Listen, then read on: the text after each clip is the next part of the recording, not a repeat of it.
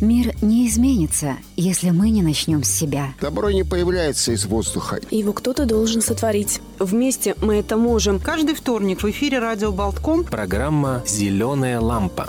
А те, кто без нас не справится с бедой. И для тех, кто хочет помогать. Включи «Зеленую лампу», сделай звонок на благотворительный телефон. И подари надежду. Телефон для благотворительных звонков. 930-63-84. Плата за звонок 1 евро 42 цента.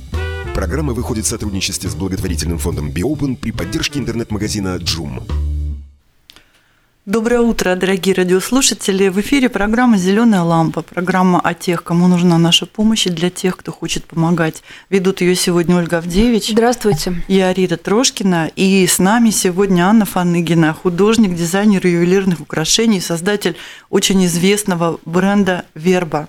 Здравствуйте, Ань. Здравствуйте.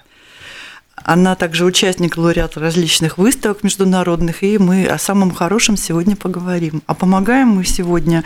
Программа «Зеленая лампа» включается, чтобы помочь 8-летнему мальчику. Его зовут Марк. Он живет с мамой в Риге. Вдвоем они живут в Риге, в маленькой квартирке за Двиной.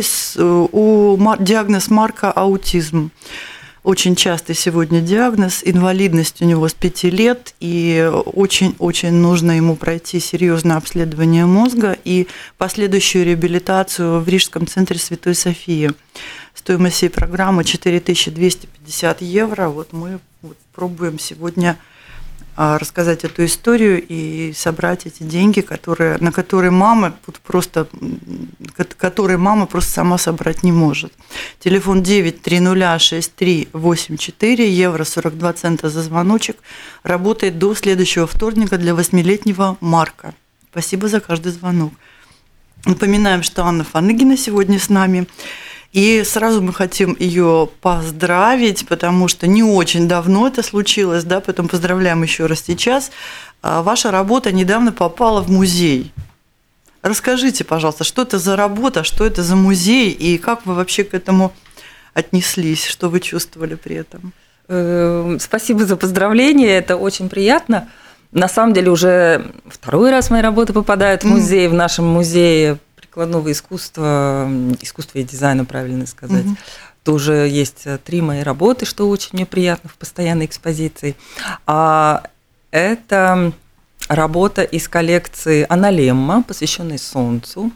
Такая коллекция, где каждое украшение, в общем-то, это красный круг, который символизирует Солнце. С цитатами из древних гимнов, посвященных Солнцу, и поэзии, посвященной Солнцу. И эту коллекцию я представила на неделе дизайна в Бухаресте, румынская неделя дизайна, впервые там участвовала. Очень довольна этим участием, потому что оказалось, что румынская неделя украшений на самом деле очень, очень интересное событие, которое даст фору многим другим. И румыны полны энтузиазма и какого-то такого правильного горения, чтобы развивать движение современных именно украшений, потому что вот в тоталитарные времена у них, например, вообще было запрещено делать украшения. Это для меня была новостью. Да, поэтому они сейчас надёрстывают. Не положено. Ну, то есть какой-то был период, там не все время, но период такой был. Не носить, не делать. Поэтому они это наверстывают. И очень интенсивная была программа, много семинаров, много встреч, много международных гостей со всего мира. И в том числе кураторы международных музеев, и один из них, куратор Афинского музея Илеонис, выбрал мою работу как достойную быть в собрании их музея, и мне это очень приятно, потому что всего 2 в мире музея, специализирующихся именно на современных украшениях. Там не только современные, кстати, вот в Афинах, там весь вот этот диапазон, да, от древних украшений, собственно, античных, древних украшений до самых таких contemporary, сумасшедших каких-то произведений. Да. И попасть, конечно, в такое собрание, в такую коллекцию – это большая честь.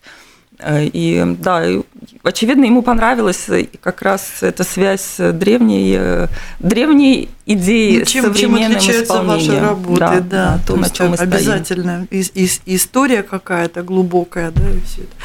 То есть ваша работа сегодня в Афинах, да, её можно... Да. Если честно, это кольцо большого довольно, с кругом большого диаметра, самый такой большой был, с цитатой древнеримского гимна на латыни, выгравированной на этом красном круге из акрилового стекла. Mm-hmm. Да, то есть это материалы серебряное кольцо, акриловое стекло, вставка, гравировка. Аня, вот вы говорите про цитаты, да, уже два раза упомянули. А вот поясните, почему именно верба, да, название? То есть это не имеется в виду цветущий куст вербы, да? И... Ну, это как бы такое скрытое для совсем пытливых любителей вербы. Многозначно. То есть это вербальные но вещи. Главное значение, конечно, вербальные украшения. Верба – это на латыни означает слова. Во множественном числе слова. И вот про слова. Какие надписи? Вы сказали, что вот упомянули коллекцию, где были гимны, цитаты из гимна Сусу. Да, это, собственно, вот эта коллекция, о которой мы говорим. А мы думаем, почему сегодня день такой солнечный?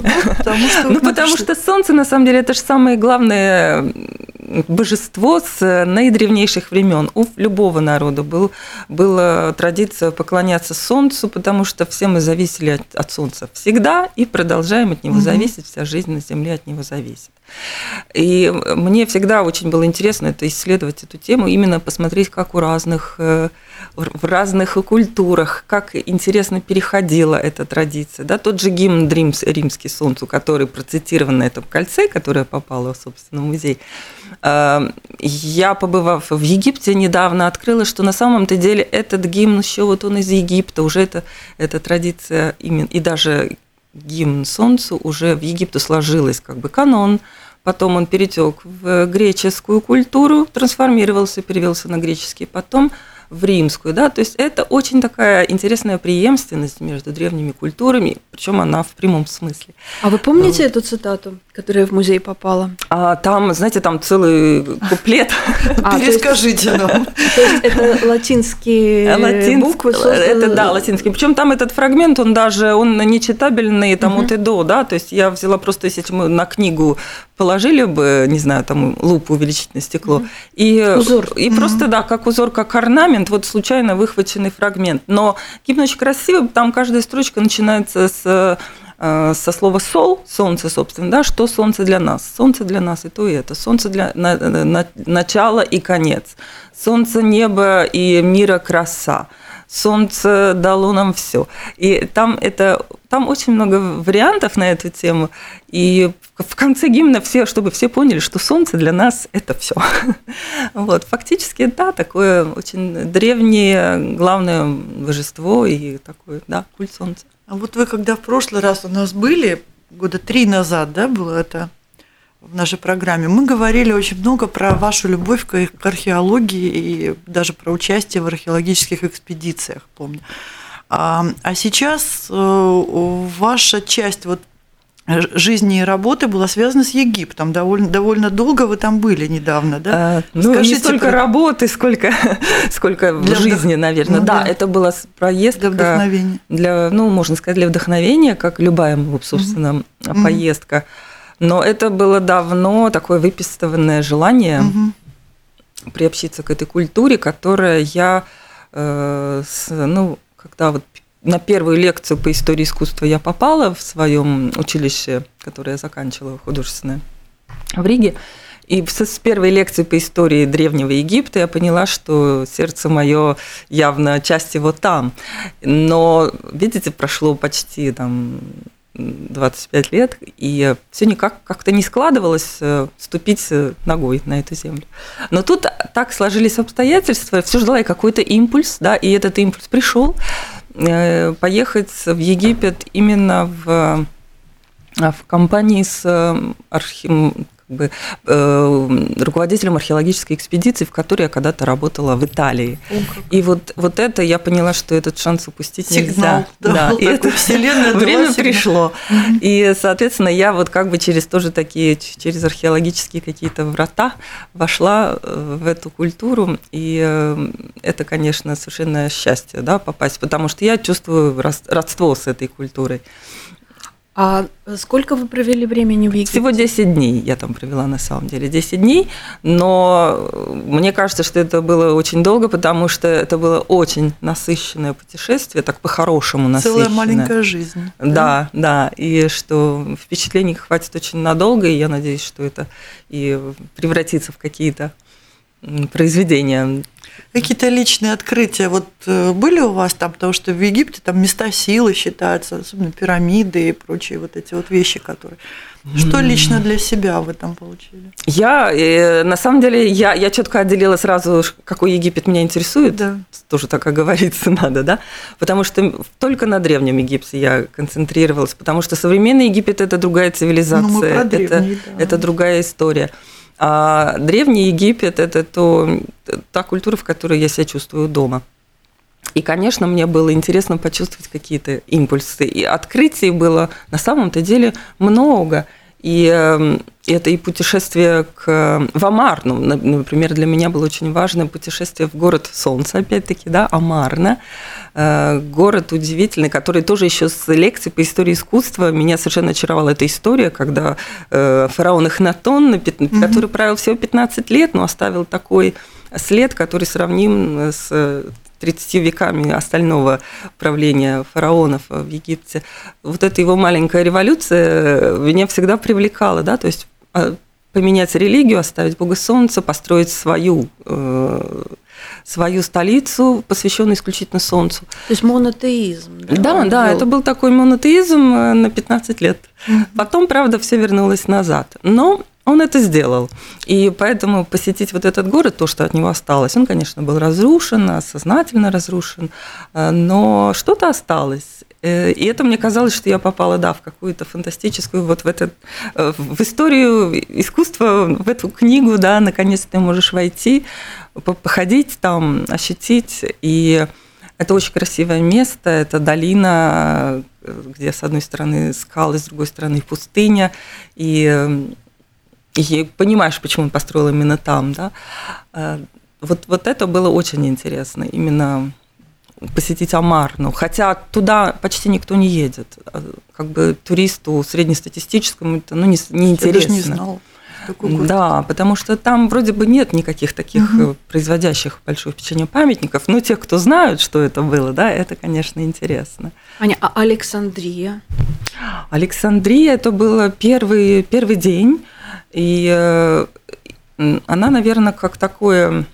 разогревающий был какой-то такой день, да, когда было интересно уже вступить в этот контекст, но, может быть, потому что город не произвела, на самом деле, вот именно Александрия не произвела большого впечатления. Там интересные захоронения, гробницы, где уже интересно просматривать взаимодействие египетской и, скажем, римской эстетики, да, и греческой, как вот смешались эти уже культурные традиции. Сфинкс прекрасный, но ни маяка больше нет, ни библиотеки, так что это уже такие... Кто разрушил библиотеку Александрийскую, выяснили? Да-да-да. История не вычеркнешь. Да-да-да. Аня, а вы оказались в Египте как раз в день весеннего равноденствия, да? Вот какие ощущения были? То есть вот цивилизация Солнца, вот этот день? Равноденствие оказалось чуть позже. Это уже я публиковала тематически в этот день фотографии о Солнце. Но на самом-то деле я уже вернулась, а в Египте я оказалась в день своего рождения. Вот что для меня было тоже знаково, потому что... И день рождения у меня был такой особенный, круглый. И я поняла, что вот хорошо было бы его провести там. И как раз совпало, что вот этот день попал на самый такой кульминационный день в программе. Это долина царей в Луксоре, где захоронены все вот династии фараонов. И это был удивительный день, когда ты забываешь про свой день рождения на самом-то деле и погружаешься вот в этот вот другой мир, который вроде бы загробный. Получился, да? Да, но на самом деле у меня такое солнечное даже от него впечатление. Я поражена солнечностью, какой-то жизнерадостностью вот живописи в этих гробницах, да, это одно из открытий, насколько египтяне умели радоваться загробной жизни, и насколько они как бы, плавно туда так переходили. Фактически это была их цель, загробная жизнь. Так что вот какое-то единство вот этих вот двух половинок мироздания очень так хорошо ощущается. Но главное, что это все радостно. Ну, мы чуть-чуть тему переведем, чтобы напомнить про мальчика, которому сегодня посвящена наша программа. Да? Телефон 9306384, €42 за звоночек, работает всю неделю в помощь маленькому Марку Чопсу. Ему 8 лет, у него с 5 лет инвалидность, ему очень нужно попасть в институт мозга и сделать диагностику мозга, и потом получить реабилитацию в центре Святой Софии. Мама живет с ним одна, растит его одна, и поэтому очень-очень нужна им помощь. Стоимость всей программы 4250 евро. Не такая страшная сумма, если всем вместе взяться. А для мамы Марка она, конечно, неподъемная, потому что она все время должна быть с мальчиком, она подрабатывает поваром. Очень жизнерадостный, светлый человек. Вот мы с ней встречались. И мальчик такой очень интересный, он все время что-то рисует, любит танцевать. Но где-то после года, где-то 8 месяцев у него начались вот все вот эти проблемы, потому что во время родов, как мама сейчас считает, во время родов у нее ей делали кесарево сечение под общим наркозом. Роды как-то шли стремительно и очень нехорошо. И вот она сейчас предполагает, что из-за того, что было кислородное голодание у ребенка, вот это все и началось, проблемы с мозгом. Мальчик очень любознательный, очень умный, он совсем не говорит. Он не говорит ни одного слова, он все понимает, но не говорит. Рисует хорошо, танцует хорошо. Ну и проблемы, конечно, социализации очень большие у него, потому что он может упасть на пол, биться головой, как все аутисты, это, многие аутисты это делают. Мама с ним не может пройтись по магазинам, потому что неконтролируемый ребенок, и все начинают делать замечания сразу, что плохо воспитан, да. Всегда это очень обидно родителям. И он может просто убежать куда-то, он не контачит с детьми, с другими, но в принципе, дома это замечательный, послушный, очень любит маму и очень любит свою кошку. У них такая серая кошка Нора, очень невероятной красоты. Когда-то Карина, мама Марка, спасла этого котенка, она его выкупила там за несколько евро, потому что хотели усыпить этого котенка, и этот котенок вырос в очень красивую кошку. И по удивительному совпадению любимая игрушка Марка – это серый кот, который у него с рождения. Вот там в статье на сайте MixNews.lv в рубрике «Зеленая лампа» есть статья с фотографиями. Можете почитать и посмотреть. Там и рисунки Марка, там и этот кот. И сам и Марк со своей мамой. Посмотрите на самого Марка, да. Он очень забавный. Вот он обаятельный, на его фотографии посмотрите, настроение повысится. Это точно. Это я вчера тоже разглядывала и улыбалась. Все время улыбаешься. Киножурнал «Ералаш» прям такой. И очень хочется помочь этой маленькой семье. Мама, у нее для себя, она вся в ребенке. У нее для себя вообще нет ни времени, ни сил, потому что они вдвоем живут, и практически помочь им никто не может. Все там какие-то есть родственники, но они заняты своими проблемами. Вот, и она так мечется, но улыбается все время. Вот это главное, и не жалуется, что радость внутри. Да? Вот как есть. Вы говорите, солнечный. Да. Солнечный человек абсолютно. И мы ее спросили.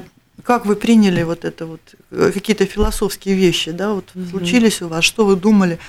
Она сказала, я сначала, когда узнала диагноз, поплакала, конечно, потом поняла, что кто, кроме меня, поможет моему ребенку? Надо взять себе в руки, принять ситуацию, это самое трудное.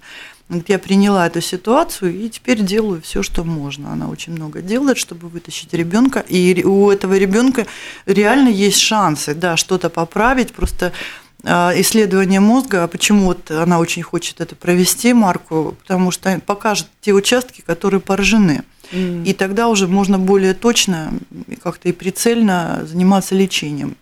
И все это стоит 4250 евро. Телефон 9306384 работает всю неделю для 8-летнего Марка Чопса. И если вы сделаете звонок, к вам эта ваша добрая энергия обязательно вернется. Вот пройдет по кругу, как цветик-семицветик. Помните сказку, да? Да, лети, лепесток через запад на восток. Возвращайся, сделав круг. Вот она обязательно возвращается к каждому. Спасибо вам. Напоминаем, что с нами очень солнечный человек Анна Фаныгина, она во всех смыслах солнечный человек. Аня, а какие вот еще? Вот вы очень много путешествуете, у вас и Италия, и Афины. Какие-то есть любимые места, которые оставили след? Вот где по-человечески вам было очень уютно и хорошо? Ну, конечно, это Венеция, это уже такой какой-то... Меня даже когда встречают на улицах Риги, знакомые говорят, а ты здесь? Да, мы думали, ты в Венеции. А что не в Венеции? Так, просто Италия сама по себе страна, которая оказалась очень близка, несмотря на то, что я действительно путешествовала не только в Италию, но все равно главные какие-то такие импульсы оттуда исходят, и в эту страну всегда возвращаюсь. Но если говорить не об Италии, то, конечно, путешествие в Японию в свое время на меня произвело тоже очень сильное впечатление, и я даже как-то так... Другая цивилизация. Другая, но я поняла, что вот если, как в Италии мне хорошо везде, так вот и в Японии было тоже хорошо везде. А как же в Египте? А в Египте было хорошо не везде. Там надо отделять, да. Аня, а где люди, скажем, теплее, отзывчивые, более теплые, более отзывчивые, ну как близко лично вам? Итальянцев всех люблю. Даже когда что-то не так, даже когда я с ними ругаюсь, все равно ты понимаешь, что ты ругаешься на этом прекрасном итальянском языке. Всех люблю. Но вот если тогда снова вернуться к Японии, что да, конечно, японская вот эта доброта, японское дружелюбие, которое просто оно... Тебе не нужно его искать. Оно просто вот в воздухе, как бы расплавлено в воздухе, да, как только ты как чего вышел. Чего нам не хватает, всё время, правда? Да, и когда я помню, когда я возвращалась из Японии, я думала... Вот, надо держать вот это ощущение в себе, надо вот как они, надо вернуться и все делать как они, быть такой же. Но понимаешь, что все-таки да, ты возвращаешься и, ну, ты делаешь так, как ты делаешь обычно. Конечно, мы стараемся делать наше лучшее, но так как японцы, это, конечно, это у них уже так глубоко в крови, это настолько в культуре. И просто вот на улице, на перрон ты сходишь, служитель станции увидел твой растерянный взгляд, он уже спешит к тебе подойти, чтобы спросить, все ли в порядке, что-то вам помочь, куда вам рассказать. То есть не только по обязанности, а еще и по-человечески. Да, это все по-человечески, но это и касается любого прохожего на улице, хотя их там очень много, никто не заденет друг друга, они все очень деликатны, да, то есть это конечно, уже такие, ну, японские очень глубокие культурные традиции. Нам всем надо в Японию. Но они этому тоже учились, да, это тоже ведь не так, не сразу. И так что Япония тоже занимает очень большое сердце. Но часть моего сердца, но это была только одна поездка, я, конечно, надеюсь, туда когда-то вернусь. Это вопрос, скажем, положенной вежливости, да, или все-таки чувствуется какая-то такая вот европейцы, я думаю, невозможно это даже до конца понять, да, ну то есть нигде мы не уткнулись в какую-то вот эту формальную вежливость, да, то есть, наверное, конечно, она, ну, в каком-то смысле формальна. Ну, то есть в душу там тебя не пустят, но ты нигде, ну то есть, но нигде ты эту стену никакую не уткнешься, все для тебя, да. Все для тебя, и это, конечно, удивительно. И настолько Япония вот этим взяла дружелюбием, плюс красота, о которой они заботятся, чистота, о которой они везде заботятся. Да? То есть у них фактически и красота, и чистота – это часть их такой религии. Угу. Фактически это заняло вот часть какую-то, которая в культуре обычно вот отводится религии. То есть все, что нечисто, это зло. Поэтому они за чистоту борются вот до последнего. И, конечно, это то, чему нужно учиться. А, кстати, вот Бухарест в этом плане, как вам... Вернемся, да? Это такая эклектика сумасшедшая. Бухарест эклектика, да, потрясающий город. И отнюдь там не везде чистота. Да, да. И, ну, остатки было роскоши имперской и разрушенные, да, какие-то советское наследие. Поразили, да, вот эти вот еще имперские, конечно, особнячки. Я еще жила в таком районе, где вроде бы так мне показалось, что когда я искала жилье, что там как-то очень мило, но когда ты приезжаешь, ты понимаешь, что ты попал на самом деле в какую-то разрушенный город, где еще с землетрясения 70-х годов не восстановлены эти прекрасные особняки Либерти, да, и это для нас экзотика. Но мне, как археологу, Очень даже интересно. Ну, там византийские церкви на каждом шагу в центре. Да, в церкви тоже. Раскопки эти античные постоянно. Я в Румынию отчасти поехала, у меня была такая цель не только Бухарест посмотреть, но и посетить места, связанные с античностью. Например, там находится место ссылки поэта Овидия римского, которого сослал император Август в начале первого века нашей эры, ну, просто так. Это просто осознать так невозможно. Да. И ты там ходишь, да? Да, и он был сослан в место, которое сейчас называется Констанца, а у меня как раз есть коллекция, которая посвящена Овидию, не просто Овидию, а его цитатами из его поэм «Скорбные элегии», которые как раз были написаны, будучи там в ссылке и по пути в эту ссылку. Очень печальные стихи. В общем, просто так пути не складываются, да? Я стараюсь как-то, чтобы было кружево такое. Так что мне нужно было вот посетить вот это место ссылки Овидия, как бы поприветствовать. И удалось? Да, даже 2 раза я туда вылазку сделала, да. Что сказала Овидий? А как вы придумываете вот и идеи, и названия для коллекций? Вот у вас римские гимны солнцу, поэзия Овидия. Вот что еще? Какие вот тематические идеи? Знаете, они сами приходят обычно. Это самое лучшее, когда само приходит, тебе не надо ничего так уж сильно придумывать, да, например, Овидий, эта коллекция Овидия, она просто я случайно в антиквариате купила книжку с этими его скорбными элегиями, да, потом ехала в поезде в Италии, в город Адрию, где участвовала в выставке в археологическом музее, приехала, там как раз предложение участвовать в выставке на следующий год, но надо придумать что-то, связанное со стеклом, да, то есть выставка «Современные украшения с античным стеклом». И сразу оно как-то вот так щелкает и соединяется. Вот у меня Овидий, 1 век нашей эры, как раз, когда стекло римское появилось, и вот эти сосуды римские, да, и ты как-то что-то складывается, да, поэтому...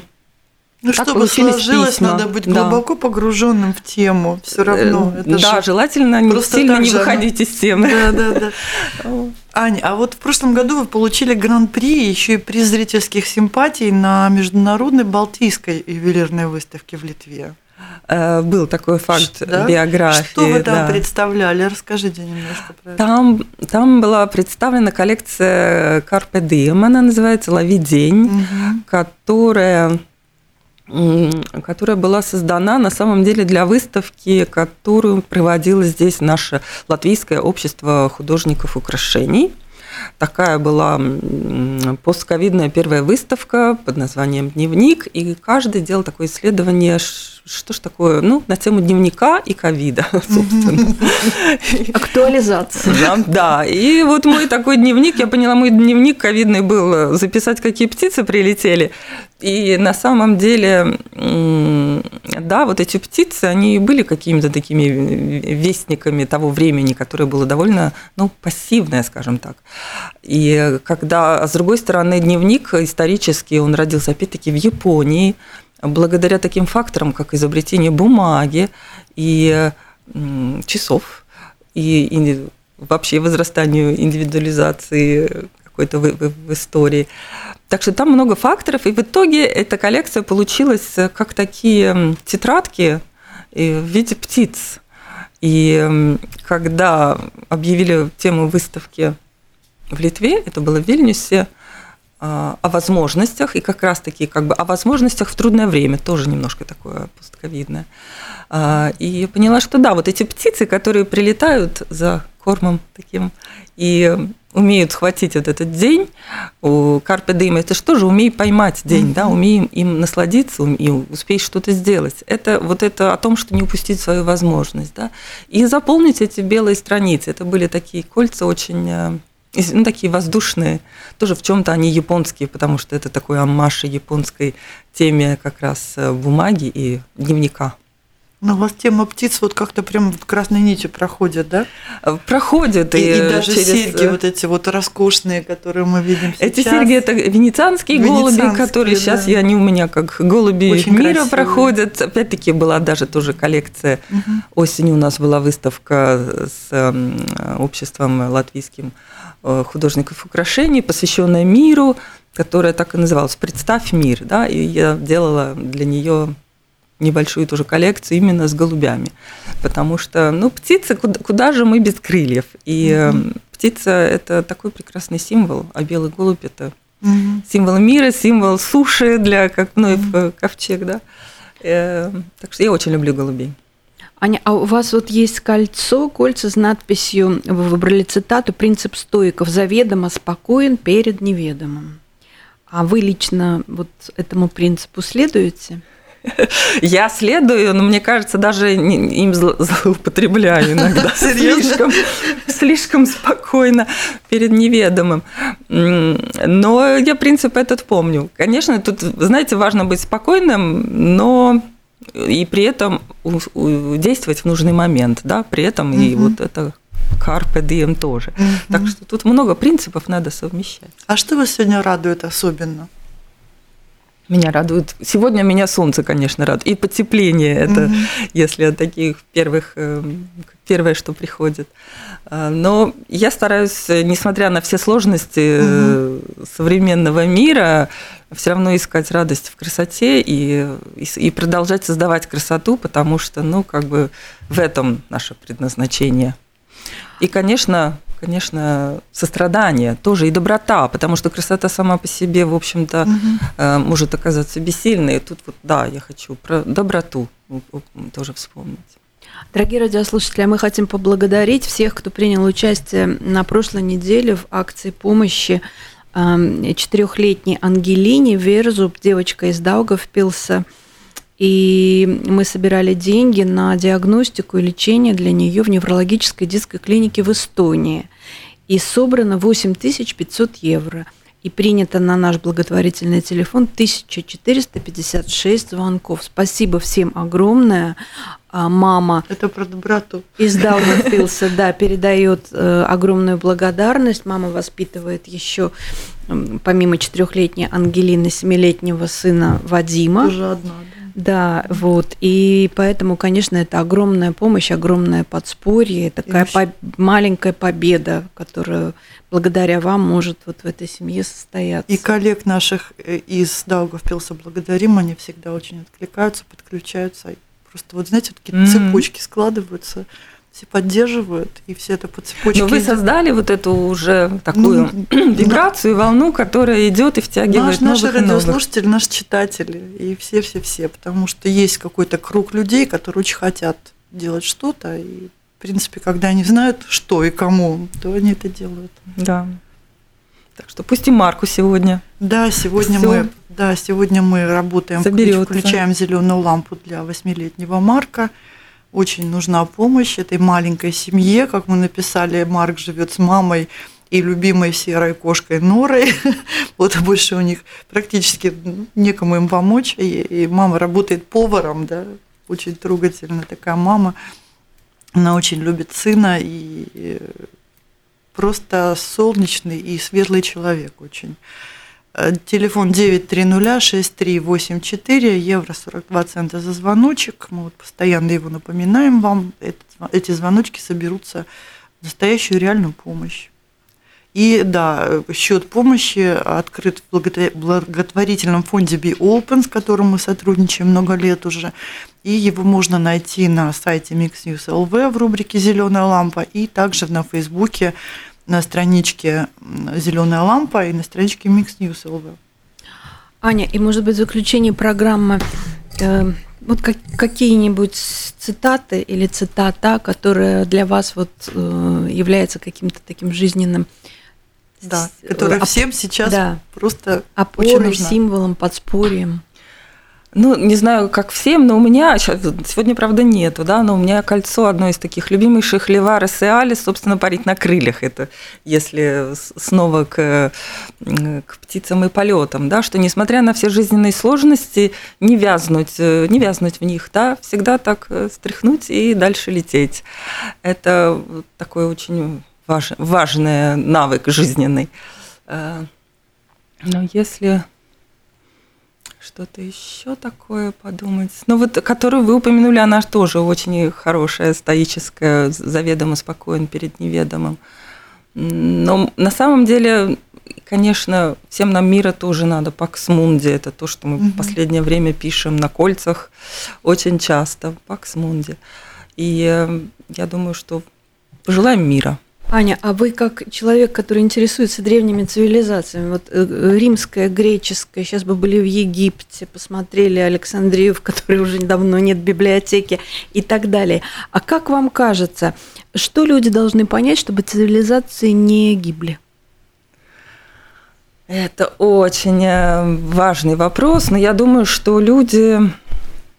Это опять-таки отсыл все-таки к пониманию друг друга. Люди должны стараться, несмотря на то, как это сложно нам всем, да, даже с соседями, стараться понимать друг друга, стараться понимать своего соседа. И другого пути нету, потому что, ну, все равно цивилизации сменяют друг друга, мы видим истории. Но если мы хотим сохранять вообще нашу цивилизацию, то кроме любви, взаимопонимания, других рецептов нет, браты. Так что я за это. Ну, как вы очень хорошо сказали, красота очень важна, и красота спасет мир, но без доброты она, ну, как сказать, не полна. Не полна, это правда. Спасибо вам большое за эту интересную беседу. С нами была Анна Фаныгина, художник, дизайнер ювелирных украшений, создатель бренда «Верба». Очень красивые украшения, подтверждаем. Спасибо, что пригласили. И я со своей стороны нашему сегодняшнему герою еще хочу пожелать тоже, чтобы он и заговорил, и заобщался. Пусть у него в жизни... поменяется. И подробную историю ищите на сайте MixNews.lv в рубрике «Зеленая лампа». Там есть банковские реквизиты для перечислений, и никакие проценты отчисления с ваших пожертвований не берутся. Это была программа «Зеленая лампа». Вели ее Ольга Авдевич, Арида Трошкина. И до следующего вторника. До свидания.